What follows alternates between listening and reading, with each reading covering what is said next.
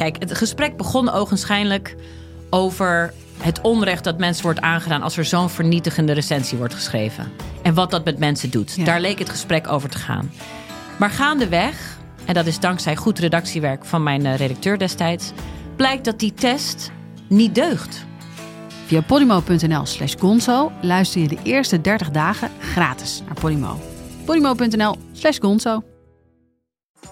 De strijd om de miljoenen van Siewert van Liende is losgebarsten. Zowel de staat als zijn stichting eisen de mondkapjeswinst terug. Maar dat die opbrengst in ieder geval niet thuis hoort bij Van Liende, daarover kan toch eigenlijk geen twijfel bestaan. Hoe kon het zo ver komen? Dit is het. We hebben beet. En als Siewert het geld teruggeeft, kunnen wij dit schandaal dan eindelijk loslaten? Je hoort het in de Mondkapjesmiljonairs, exclusief bij Podimo. Ga naar podimo.nl slash mondkapjes.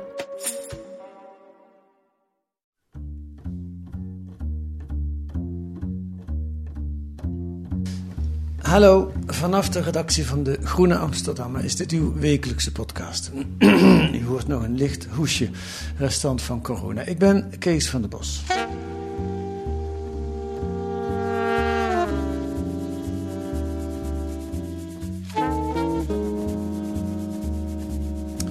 Het pokeren met vluchtelingen aan de grens tussen Wit-Rusland en Polen gaf ons dagenlang mensonterende beelden te zien. Honderden, duizenden mensen levend in de kou, in een oerbos. Polen hield dapper stand tegen de chantage die dictator Lukashenko probeerde. Dat was het beeld. En zo wordt het ons voortdurend verteld. Maar klopt dat ook? Thomas Spijkerboer schrijft deze week in De Groene een ander verhaal. En nu zit hij hier om ons daarover te vertellen. Welkom in de podcast, Thomas. Eh, ja, je moet niet alleen knikken, want anders dan zien de luisteraars dat niet. hè? Ik moet dan zeggen, oh, fijn, fijn om hier te zijn. Ja, moet ik, moet ja. Moet, ik, moet ik met mijn lepeltje in, in een kopje koffie roeren, zodat ze kunnen horen hoe gezellig het is. Kijk, kijk, we gaan enorm eh, vooruit. Ehm, voordat we inhoudelijk gaan praten, wil ik even iets over jou eh, vertellen aan de, aan de luisteraar. Wie is Thomas Spijkerboer? Is dat een jouw vraag? Eh, dan vraag je eigenlijk aan mij om daar iets over te vertellen. Ja. Ik ben hoogleraar migratierecht aan de, aan de Vrije Universiteit. Eh, hier in Amsterdam, al twintig jaar. Ja. En daarvoor eh, ooit ook vreemdelingenadvocaat geweest. ja, is heel lang daarvoor, tussen 86 en 93. Ja. En, en jij vestigde hier in Amsterdam het Centrum voor Migratie en Vluchtelingenrecht, wat een nogal gekend onderzoeksinstituut is. Je kijkt er een beetje vragend bij, zeg ik iets verkeerd? De- we, we hebben, om, omdat we internationaal zijn, hebben we een Engelstalige naam. de- Ja. De Amsterdam Center for Migration and Refugee Ja, dat heb ik verteld, ja. En dat is, dat is eh, ja, een van, inmiddels een van de grootste clubs op het vakgebied eh, ter wereld. Ja. ja, goed, je weet waarover je spreekt, zal ik maar zeggen. Dat, dat, dat, eh, daar ga ik vanuit. Ja. Ja. We, we gaan naar de grens tussen Wit-Rusland en Polen. De situatie ontspant een beetje. Gisteren zag ik het nieuws dat Eurocommissaris Ilva Johansson eh, zegt dat de vluchtelingen nu allemaal in een hal opgevangen worden. Dus die verschrikkelijke beelden van buiten die zijn eh, weg. En een aantal neemt af, want Lukashenko schijnt ook weer vluchten terug naar Irak te organiseren. Ehm, maar even naar een paar dagen daarvoor. Toen was er sprake van hybride oorlogvoering. Die term werd er gebruikt. Eh, en Europa heeft de rug recht gehouden. De crisis is bezworen. Eh, wat denk jij daarvan? Eh, nou, ik denk dat het eh, een, een korte termijn gevolg is van langer termijn beleid. En in de media en politici die richten zich alleen maar op die, op die korte termijn. Ehm, en daarom zien ze een crisis en zien ze iets onverwachts. En zien ze een, een slechterik, Lukashenko. En eh, nou, een, soort, een, groepje dappere Galliërs, dat zijn dan de, de Polen, die stand houden. En ik denk dat dat een, dat dat een, eh, ja, een verkeerd, verkeerd begrip is van de situatie.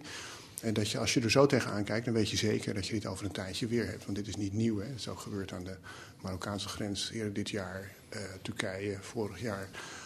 Libië daarvoor. Dus dit is, dit is een, een- vast onderdeel. Ja. En ik denk dat je je moet afvragen hoe het eigenlijk komt dat dit gebeurt. Ja, maar dus het beeld zoals ik dat net schetste en zoals dat in de kranten staat. eh, wij tegen die verschrikkelijke Lukashenko, dat klopt niet. Nou, er zijn. Kijk, als je naar de korte termijn kijkt, dan zie je Lukashenko die migratie instrument, instrumentaliseert, als instrument van buitenlandse politiek gebruikt. Wat de media vergeten en wat ze eigenlijk ook op die korte termijn best zouden kunnen zien, is dat ook Europa migratie instrumentaliseert. Dus gebruikt als instrument van buitenlands beleid. Ehm, eh, Polen komt het prima uit dat er nu een crisis is, want die hadden wat gedoetjes rond hun abortuswetgeving, uh, rond de onafhankelijkheid van de rechterlijke macht. En Europa staat nu toch maar weer mooi pal achter Polen. De bewegingsruimte voor de EU om iets te doen aan die schandalige abortuswetgeving, al helemaal aan de onafhankelijkheid van de rechterlijke macht, nou, die is kleiner geworden. Dus Polen vindt het allemaal prachtig en, en, en doet, doet, doet opgewekt mee aan het, uh, nou ja, het produceren van die, van die pakkende plaatjes, die nu ook bij mijn artikel in De Groene staan, zag ik een beetje op mijn schrik. Uh, dus de instrumentaliseren komt van, van beide kanten. En dat zouden de media eigenlijk best mogen zien. Het verhaal valt helemaal weg. Want iedereen gaat mee in dat, in het frame van ja. hybride oorlogvoering. En ook wat een schurk is die Lukashenko toch. Wat ja. hij ook is, maar het is niet de enige schurk nee. in, het, in het spel. Maar laten we eens kijken naar de alternatieven. Sorry, had Polen de vluchtelingen binnen moeten laten? Uh, dat staat maar liefst elf keer in de EU-procedurewetgeving, uh, asielprocedurewetgeving, dat als iemand aan de grens asiel vraagt, dan mag je hem aan de grens houden. Dus je hoeft hem niet tot je grondgebied toe te laten. Maar je moet wel kijken of die persoon soms in aanmerking komt voor, voor asiel. Europa, of, Polen doet dat niet. Uh, en Europa steunt uh, Polen daar voluit in. Ja. Eigenlijk voluit. Dat betekent dat, uh, dat de, de, de, Europese Unie en de Europese Commissie gewoon het, het Europese recht en ook het internationale recht, dus zijn eigen recht, door de wc spoelt. Maar dat is nog wel wat. Dus ze schenden hun eigen asielwetgeving. Ja, dat is ook niet nieuw. Dat is ook uh, aan de Pools, uh, aan de, aan de Grieks-Turkse grens gebeurd in maart 2020. Er zijn ook mensen doodgeschoten. Daar hoor je de EU niet over. En de, de EU stond ook toen pal achter Griekenland.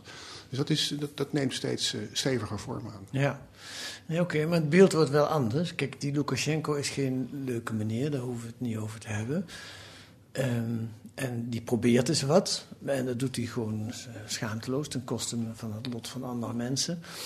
Maar de reactie van Polen en van de Europese Unie is dus eigenlijk gewoon illegaal. Ja, en bovendien vind ik eigenlijk ook, ik heb ook nog wel een kanttekening bij het idee dat Lukashenko misbruik maakt van onschuldige mensen. Dat zijn mensen, een van de, een van de interviews die ik las was een Syriër die al een tijd in Libanon zat. Syriërs zitten klem in Libanon, die kunnen geen kant op. Dus die willen daar weg. Die hebben hele goede redenen om daar weg te willen. Omdat Libanon gewoon te vol is. Hè. Libanon is een derde van de bevolking is vluchteling. Dat kan gewoon niet. Nou, Europa laat, laat Syriërs daar uh, aan hun lot over. Uh, dus die mensen die, die willen weg. En dit was, dit was een optie. Het was helemaal niet zo'n gekke optie. Want het was wel duur, maar ook weer niet zo duur. En het was een stuk veiliger dan in zo'n ellendig bootje uh, de Egeïsche Zee over. Mm -hmm. Dus uh, die mensen wisten ook wel min of meer wat ze deden. Ze voelen zich wel bedonderd omdat het niet, als het niet lukt. Maar ze wisten min of meer wat ze deden, want via sociale media wisten ze goed wat er gebeurde. En dachten, nou, ik, dit, is, dit is helemaal niet zo'n gekke optie. Dus ik vind het uh, uh, onzuiver om, lelijk woord, uh, de agency van de vluchtelingen zelf helemaal weg te halen. Het zijn niet alleen slachtoffers, het zijn ook mensen die een kans zien in dit nou, een beetje aparte gedrag van, van, van, van, de, van, de, van de Belarusische regering. Ja, ja. Um... Nee, nou zeg jij, dat komt ook omdat we nu een crisis noemen, omdat we inzoomen op dit verhaal. Maar als je kijkt naar het grotere plaatje, dan, dan gaat het over een tijdje weer gebeuren. En dat is een paar maanden geleden ook gebeurd. Kijk eens naar dat grotere plaatje, dat is voor ons. Wat, wat, je, wat je ziet is dat um, de, de landen om Europa heen, uh, nu Belarus, eerder Marokko, eerder Turkije, eerder uh, um, uh, Libië, uh, Tunesië. Dat zijn landen die. Europa heeft de afgelopen 30 jaar bedacht: die landen moeten gaan doen wat wij niet willen. Namelijk migratiebeleid gaan voeren. Europa is, is er bezorgd over dat mensen um, via de luchtvaartverbindingen die we zelf zo belangrijk vinden, die we zelf zo graag zouden gebruiken. En ach, wat kijken we er naar uit om dat na afloop van COVID weer gewoon te kunnen doen zoals we het gewend hadden. Dus er zijn wij willen heel graag gebruik maken van internationale uh, uh, verbindingen via de lucht en, en via veerboten. En we vinden het geen goed idee als mensen uit arme landen daar ook gebruik van maken. Nou, daar is een systeem voor opgezet de afgelopen 30 jaar. Dat is, een, is niet iets van, van vandaag of gisteren. Dat heeft 30 jaar geduurd, dat is 30 jaar gewerkt. Om te zorgen dat die verbindingen heel goed zijn. Nou, Schiphol is daar, Nederland is daar een van de voorbeelden van. Schiphol is enorm gegroeid. En Schiphol is een van de best verbonden luchthavens die er zijn. Je kunt vanaf Schiphol naar heel veel plekken rechtstreeks reizen.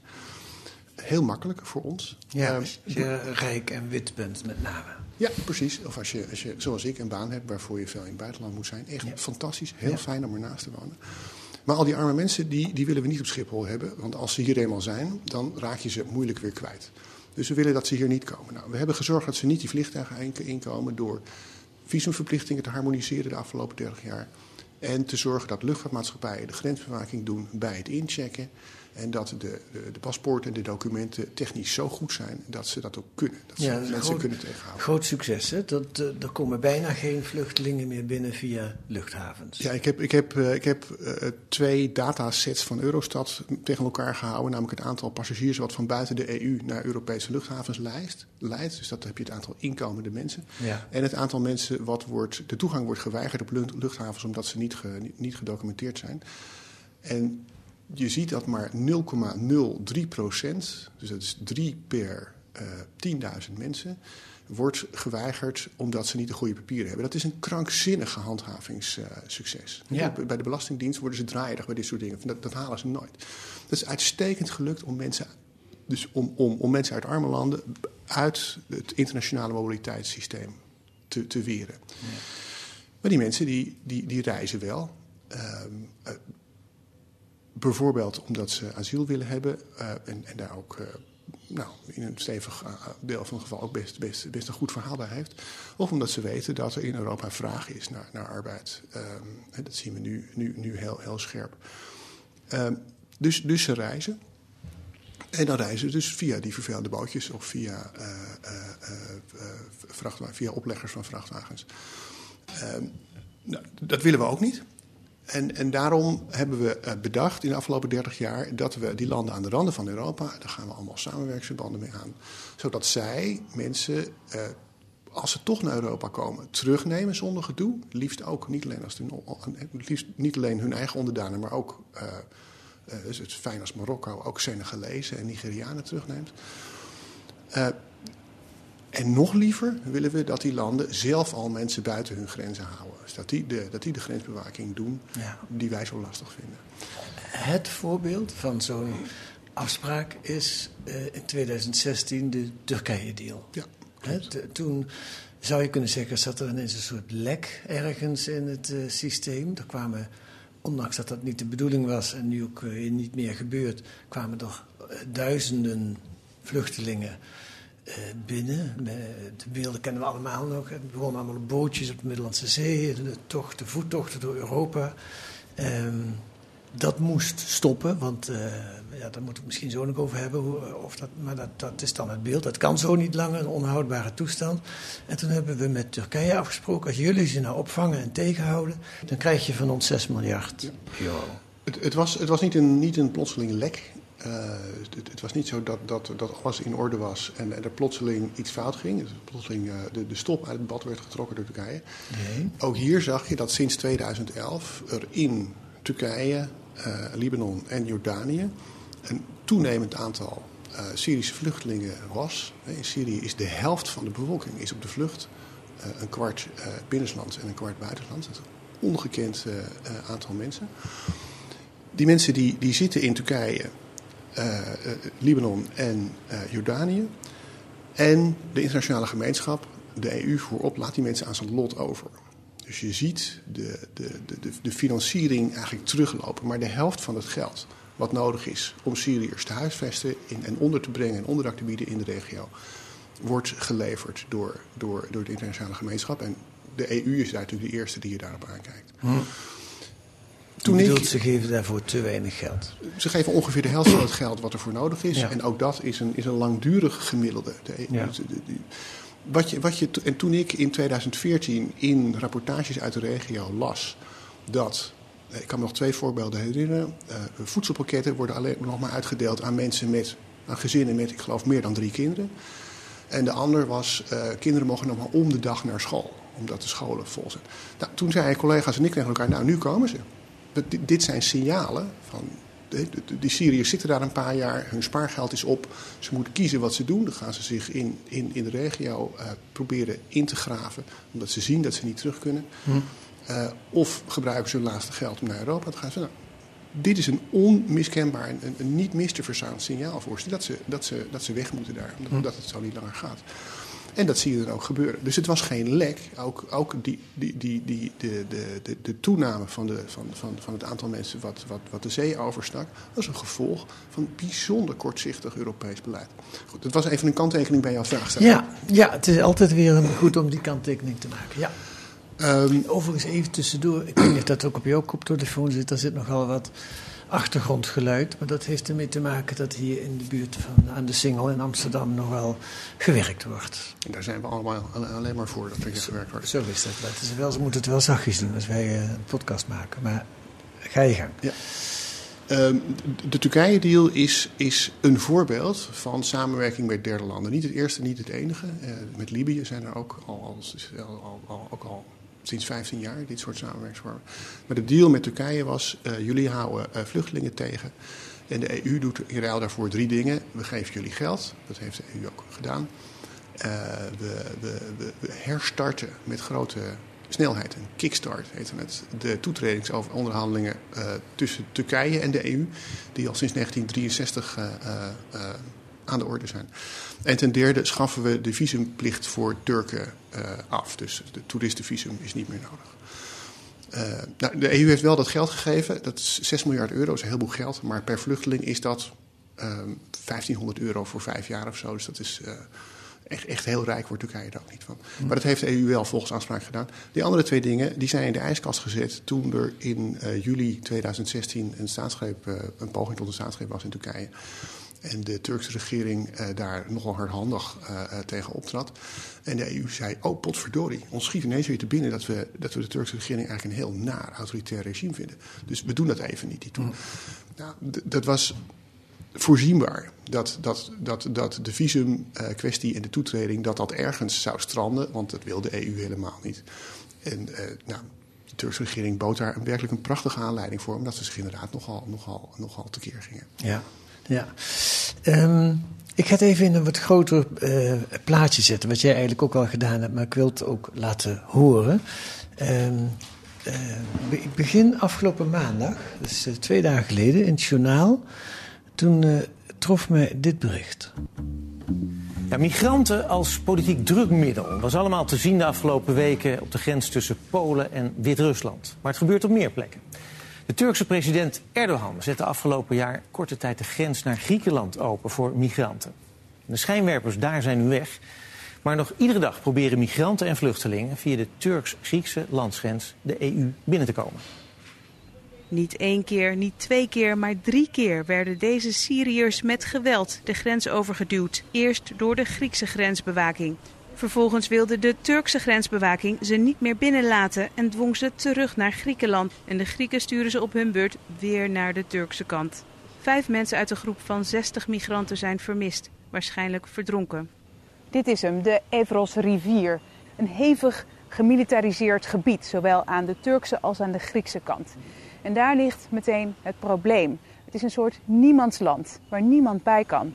NGO's kunnen er niet bij, en journalisten als wij mogen er ook niet naartoe. Getuigenissen van migranten worden verzameld door de Oostenrijkse hulporganisatie van Nathalie Gruber. Ze noemt wat hier gebeurt pingpongen met mensenlevens. The violence that we've been recording recently is uh, insane and I think most people in Europe can't imagine what, what is happening on, on these borders where people are literally tortured just for trying to access the asylum system which is uh, enshrined in, in law. Dus wat Nathalie Grube uh, van de, hulporganisatie zegt, mensen worden gemarteld terwijl ze eigenlijk niks anders doen dan waar ze recht op hebben, namelijk asiel vragen in Europa. Um, nou, dat is wat jij bedoelt hè, met die, die uh, we zadelen andere mensen met uh, andere, in dit geval weer Turkije.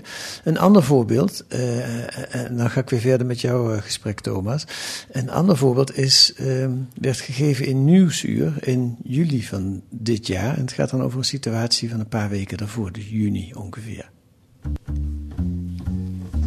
En een paar weken geleden gebeurde plotseling dit bij de grens tussen Marokko en Spanje. Plotseling staat het hek open. Marokkaanse bewakers wijzen zelfs migranten de weg naar Spanje. En ze komen, met duizenden tegelijk. Jonge mensen, vaak in economische nood, rennend naar Europa. Door Marokko ingezet als wapen in een politieke strijd. In 48 uur lukt het zo'n 9000 migranten, rennend en zwemmend, Spanje te bereiken. Het begon met een diplomatieke crisis en draaide om deze commandant, Brahim Ghali, een vijand van Marokko. Ghali strijdt voor de onafhankelijkheid van de westelijke Sahara. Spanje liet toe dat Ghali in een Spaans ziekenhuis werd behandeld wegens ernstige coronaverschijnselen. Voor de Marokkaanse regering onacceptabel. En dit leek de reactie. Honderden minderjarigen werden de grens overgelaten. Jongens van soms 12, 13 jaar. Marokko knapt het vuile werk op voor de EU en houdt mensen tegen. En daarnaast houdt de Marokkaanse inlichtingendienst ook mogelijke terroristen in de gaten en informeert zodra er bewegingen zijn richting de Europese Unie. Maar dit geeft Marokko ook veel macht. Maar dit geeft Marokko ook veel macht. Het is volgens mij precies wat jij ook zegt, Thomas. Nou, ik denk dat je, dat je nog, een, nog een volgend stapje terug moet doen. En moet, je moet afvragen, waarom zou Turkije, uh, Marokko, Tunesië, Libië, Egypte, Algerije... waarom zouden die bereid zijn om bufferstaat te zijn voor Ja. Europa? Waarom zouden die het migratiebeleid van Europa willen uitvoeren? Ja, wat is hun belang? Ehm, nou, dat is er eigenlijk niet. Ze hebben eigenlijk geen belang bij doen wat Europa wil. Want ehm, waar- waarom zouden ze het doen? Waarom is het voor hun interessant om hun eigen onderdanen tegen te houden? Terwijl ze er eigenlijk best, voor, best baat bij hebben. Als die naar Europa gaan, daar geld verdienen. Dat is eh, voor, voor, eh, voor landen een grote bron van, van inkomsten. Het geld wat die mensen naar huis sturen. En de investeringen die ze doen als ze met pensioen gaan of als, als ze klaar zijn in Europa. Ehm, en het levert, het levert ze een aantal eh, nadelen op. Eh, het is politiek nadelig voor landen, zeker als, er, eh, als ze daar zoiets naars hebben als een werkende parlementaire democratie, of althans een, publieke opinie die, die, die, die, die, die gewicht in de schaal legt.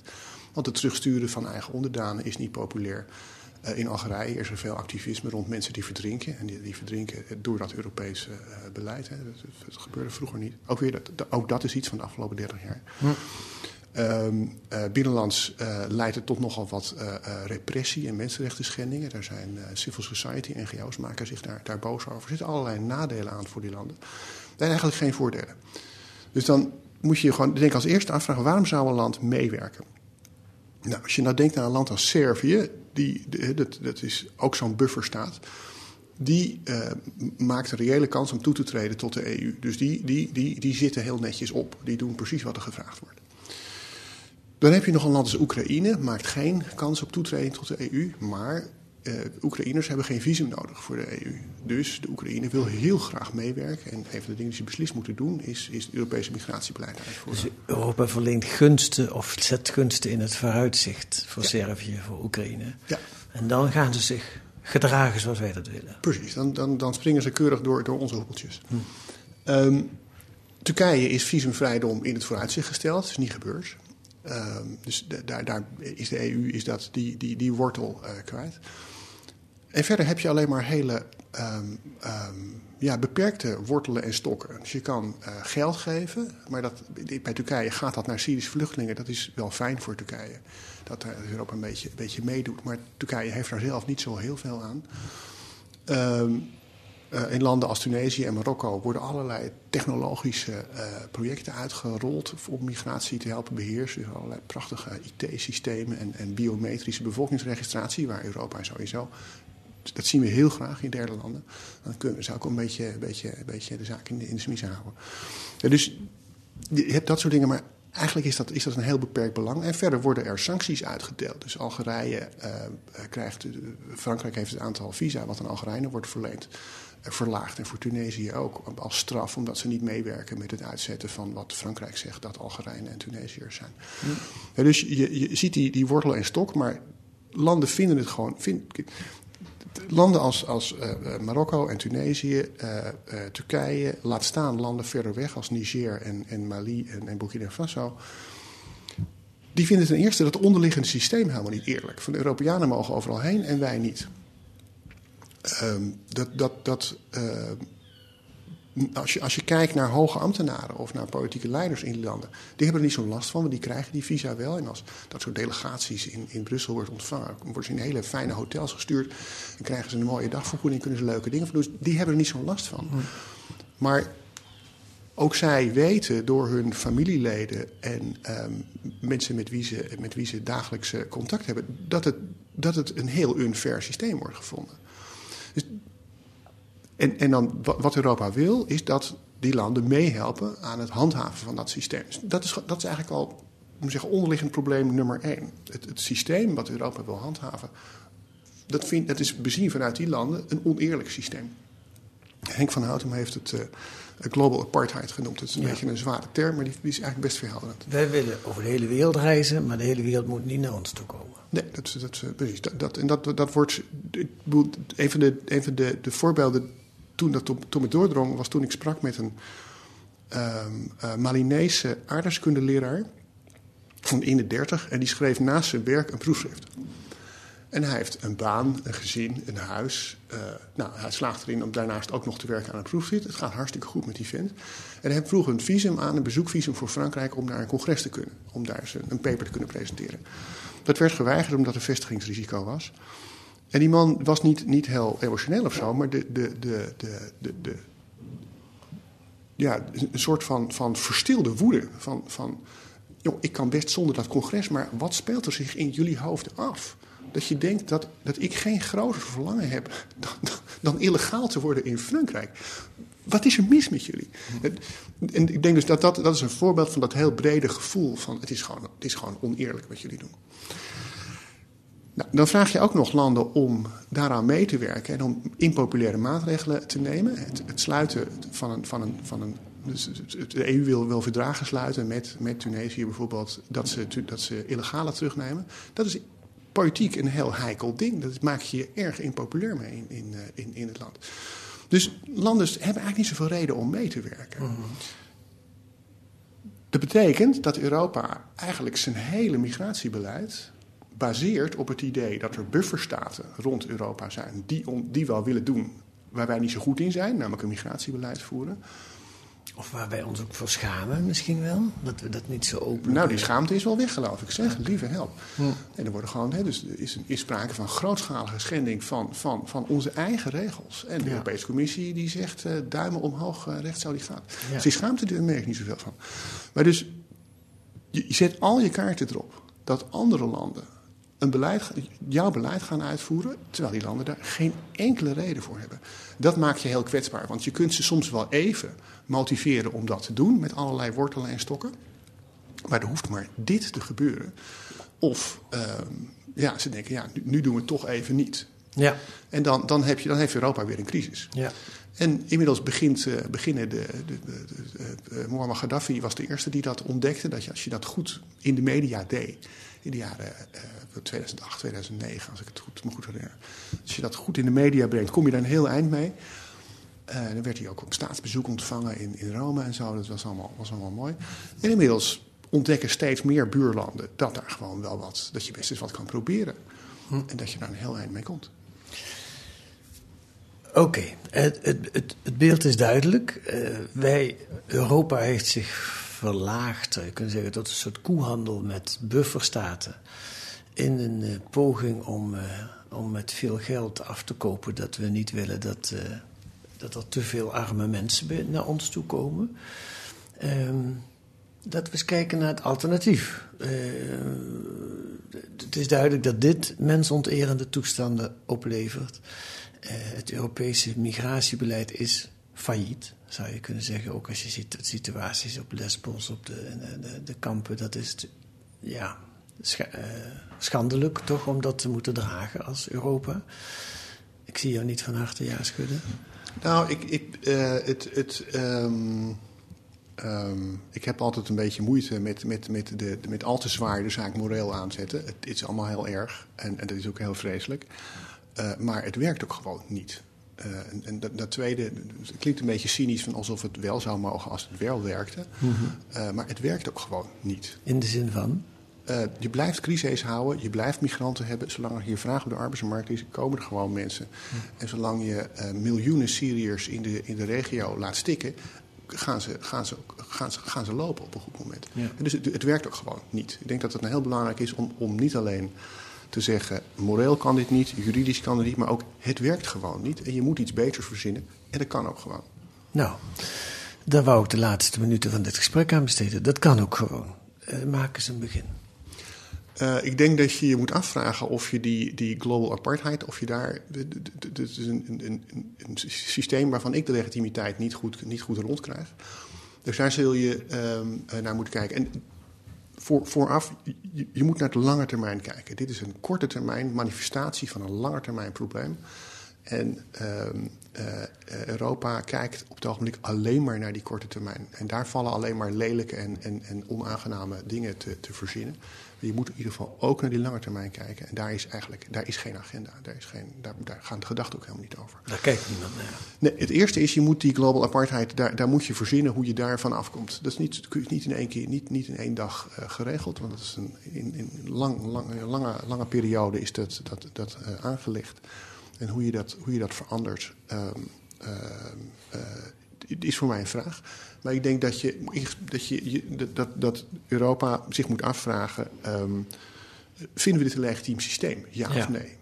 Ik, zie zelf niet hoe je dat zou, zou kunnen rondkrijgen. Nou, dat lijkt me ook niet makkelijk. Maar is het, komt het niet voort, zo wordt het vaak gepresenteerd volgens mij, als uit angst? Als we dat niet doen, stroomt het hier vol met uh, vluchtelingen. Nou, laten we eens kijken. Wat, laten we daar eens naar kijken. Ik denk dat een tweede belangrijke component is dat je uh, zelf eens een echt migratiebeleid gaat voeren. En niet alleen maar het, het, het permanente crisisgepaniek. Uh, wat je ziet, ook, ook het Nederlandse asielbeleid is daar een voorbeeld van. Dat de constante tekort aan opvangplekken is gewoon. Het is een, een, een, een, een, een fout, een, een, een denkfout in, in de planning. Dat je altijd denkt, jongens, nu hebben we, hebben het onder controle. Nu komt echt helemaal niemand meer. Ja. En dan zitten we weer een heumensoort in een, in een tentenkamp. ja, en dan zitten in, in Ter Apel weer mensen op straat. En ja. dat, is, dat is niet nodig. Dus je, je moet een, een langetermijn migratiebeleid gaan, gaan, gaan, gaan ontwerpen. Dat heeft uh, twee, twee elementen. In het asielbeleid zie je dat Europa wordt overvallen door um, groepen uh, vluchtelingen als Europa de opvang in de regio laat versloffen. Dat hebben we bij de Syriërs gezien. Het is echt een, bijna een laboratoriumvoorbeeld. Omdat Syrië zo'n heftig conflict was. Wat zo plotseling opvlamde. En zoveel mensen. Het is ongekend dat de helft van de bevolking van het land. in Europa's achtertuin op de vlucht slaat. Nou, dan zie je dat 11 miljoen mensen op de vlucht. Ongeveer de helft daarvan binnen Syrië. En de andere helft in de buurlanden. En Europa betaalt uh, maar ongeveer, de wereldgemeenschap betaalt maar ongeveer de helft van wat het kost. Dus mensen zitten daar echt, echt helemaal klem. En ten tweede, in een land als Libanon, waar als je goed telt, een derde van de bevolking vluchteling is. Een derde, we zitten hier met z'n drieën aan tafel, één van ons is vluchteling. Dat kan gewoon niet. Hm. Daar moet massaal hervestigd worden. En als je dat, als je financiert en je massaal hervestigt, en als je daar, nou het is, het is begonnen in 2011, als je daar in 2014 mee was begonnen, toen je concludeerde dat het in Syrië niet snel voorbij was en dat het zo niet langer ging, dan had je mensen, had je wel grote aantallen gehad, maar had je die mensen gepland kunnen laten komen, was je niet plotseling geconfronteerd met, met plekken waar je, had je dus niet naar Huimersoord gehoeven. Had je dat goed kunnen organiseren met een land of 20, 30. Ja. Dan was dat veel beter te doen geweest. Dus je moet echt financieren en echt hervestigen in landen als Libanon, waar het gewoon niet kan. Veel meer geld naar opvang in de regio. Nou, ik weet niet of dat veel meer geld kost. Omdat je als je chaos in Nederland en aan de grens voorkomt, spaar je ook weer een heleboel geld uit. En dat zijn hele dure, dure euro's die je uitgeeft aan chaos maken eh, in Nederland. dus vluchtelingen, dat, dat kan veel rationeler als je een wat langere termijn visie hebt. En als je niet denkt, niet telkens weer fantaseert dat het vanzelf overgaat. Verder moet je je interne asielsysteem op orde hebben. Uh, het Europese asielsysteem, uh, het heet een systeem, maar het is, een, het is, een, het is, los, is, is los zand. Dat heeft twee fundamentele problemen. Ten eerste, het Dublin-systeem is oneerlijk. Dat, het Dublin-systeem betekent. Het Dublin-systeem gaat over de vraag welk land verantwoordelijk is voor een asielverzoeker. En dat zijn de landen aan de grens. Ja, waar je aankomt, het eerste land, ja. daar moet je de asielverzoek afgehandeld worden. Ja. Dat zijn wij dus bijna nooit. Nee, dat vinden Nederland en Duitsland vinden dat een fantastisch systeem. Ja. Omdat wij uh, gaan niet in de prijzen vallen. Nee. Um, ja, ook in het nieuwe voorstel van het, het zogenaamd nieuwe voorstel van de Europese, Europese Commissie, het migratiepact, met, wat met veel tamtam is gelanceerd, verandert daar niet zoveel aan. Hm. Dat wordt alleen maar versterkt. Dus er, wordt, worden sancties gezet op, op van het ene land naar het andere gaan. Dus Dublin is unfair tegenover lidstaten, dus lidstaten frustreren dat. Uh, Italië heeft dat gedaan, Griekenland heeft dat gedaan, uh, Polen zou het doen als hij dus landen misdragen zich om, dat, om Dublin te, te, te, te, te, te, te saboteren. En dat is eigenlijk best begrijpelijk, want het is geen redelijk systeem. Hm. Het tweede probleem is dat uh, vluchtelingen de zaak ook saboteren, want die hebben in Italië wel twintig keer zoveel kans om uh, asiel te krijgen dan in, en dan in uh, Bulgarije. Voor, ik geloof voor Irakezen of voor Eritreërs ben ik even kwijt. Maar daar heb je statistieken over. Nou, dat is volkomen onredelijk tegenover vluchtelingen. Dus de twee hoofdrolspelers, staten en vluchtelingen, hebben eigenlijk hele goede redenen om de zaak te saboteren. Dan gaat het systeem kapot. Want de Nederlandse belastingwetgeving werkt min of meer omdat we het allemaal in grote lijnen wel een redelijk systeem vinden. En van als je meer verdient. Daarom werkt het. Niet omdat er de hele tijd maar iemand met een knuppel naast je staat om te zorgen dat je, geld, dat je belasting betaalt een systeem, het, het, het, het Dublin-systeem is, is, oneerlijk en, en het is, is, eigenlijk niet, niet, goed geharmoniseerd. Dat moet beter en dat kan ook wel. En er zijn allerlei voorstellen van. Dus bij asiel heb je het, het, het, opvang in de regio moet beter en je interne systeem moet beter. En dat kan ook allemaal. Zijn, zijn, zijn, hoef je niet, niet heel, heel lang over na te denken en die plannen zijn er al lang. Dat is asiel, maar je hebt ook nog migratie. Er zijn ook mensen die geen vluchteling zijn. Die komen ook en die zitten als ik het zo zag aan de nationaliteiten, niet in dat, zaten niet in dat oerbos in, in Belarus, maar zaten er bij, eh, bij, bij de Marokkaanse grens uh, in, in, mei, uh, juni wel bij. Wat daar speelt, is dat er in Europa werk is. En dat werk, ook als het zwart is, betaalt veel meer dan, dan, dan thuis. En dan kun je dus geld naar huis sturen. En dat is, dat is, dat is heel rationeel om dat, dat te doen. Je haalt de investering, je haalt de reizen er ook uit. En het is ook best wel risico's waard. Dus die, die, die zuigkracht van de arbeidsmarkt, die, uh, die blijft. Die banen zijn er voor een deel doordat Europa zijn arbeidsmarkt heeft geherstructureerd. En dan valt er een aantal uh, kruimelbanen valt van tafel. En ja, die, die blijven dan over uh, voor, voor, voor mensen op de, op de zwarte markt. Die vraag is er die kun je negeren. Dan heb je wat je nu hebt. Dan heb je dat chaotische migratiegedoe. Je kunt ook zeggen, nou, uh, die banen willen we eigenlijk uh, uh, op de radar hebben. Die willen, willen, we, willen, we, willen we zichtbaar hebben. En, en dan, dan, dan gaan regelen dat, dat er mensen voor zijn. Je kunt het ook proberen te regelen. Ja, je, je, je moet, het, moet het boven tafel doen en, en af van die, van die bijna Freudiaanse vorm van ontkenning van dat ja. die vraag er is. Dat, dat, was, dat was het systeem voor 1973. toen hebben alle Europese landen de arbeidsmigratie beëindigd.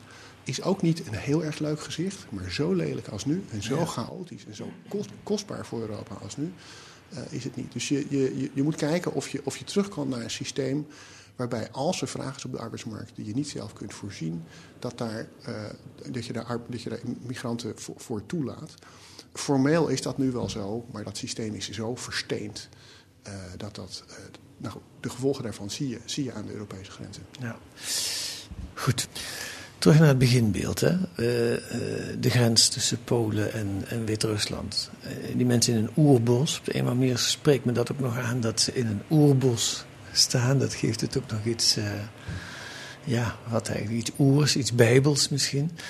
Um, waar we dus naar kijken, wat ons ge gepresenteerd wordt als een hybride oorlogvoering is eigenlijk een gevolg van ons eigen beleid.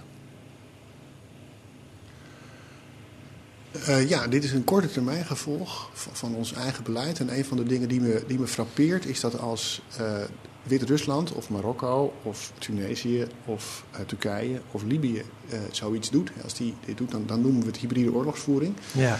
En als wij het doen, als Europa het doet, dan zijn daar hele chique termen voor. Dan heet het issue linkage of conditionaliteit. Of, ja.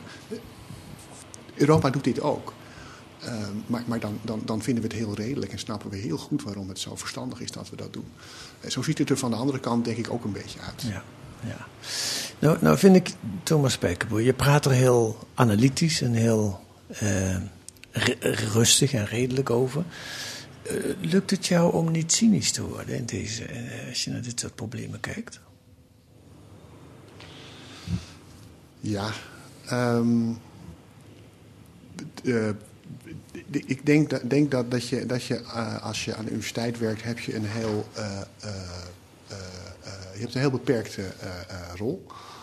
en die is het, het maken van analyses. En, en, en, zeggen, nou volgens mij is er, is er dit aan de hand. Wat daarmee gebeurt, dat is vervolgens, dat bevindt zich volkomen buiten mijn, buiten mijn macht. Mm. en, en als ik mijn rol zo beperkt zie, denk ik van nou ja, ik, ik doe, doe, doe wat ik kan doen. En daar doe, daar doe ik mijn stinkende best op. Cynisme kun je voorkomen door geen al te grote taken op je te nemen. Ja, misschien, misschien is dat het wel, ja. Thomas Bijkenboer, dank u wel voor dit gesprek.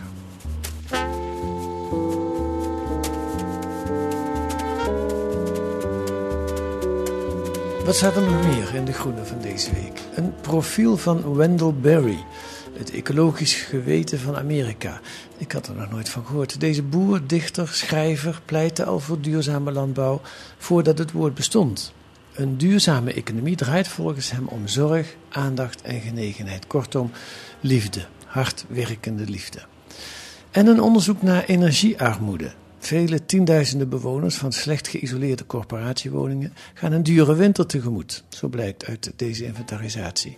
Door bezuiniging op de woningbouwcorporaties hebben de broodnodige renovaties met bijvoorbeeld dubbel glas nog niet plaatsgevonden. Dat kunt u lezen met een abonnement of een proefabonnement. Ga dan naar groene.nl. Daar wordt u uitgelegd hoe u 10 weken de groene kunt krijgen voor 15 euro. Wilt u reageren op deze podcast, dan kan dat ook via ons adres podcast.groene.nl. U mag ons ook sterren geven in uw podcast-app of in de uh, korte recensie. De 400ste sterren zijn we inmiddels voorbij, dus uh, uh, op naar de 500 zou ik zeggen. En volgende week zijn we er weer met analyses en achtergronden bij het nieuws. In deze podcast van de Groene Amsterdammer, die deze week werd gemaakt door Z. Vazel en ondergetekende Kees van der Bos. En de muziek is zoals altijd het Tune voor N van Paul van Kemenade.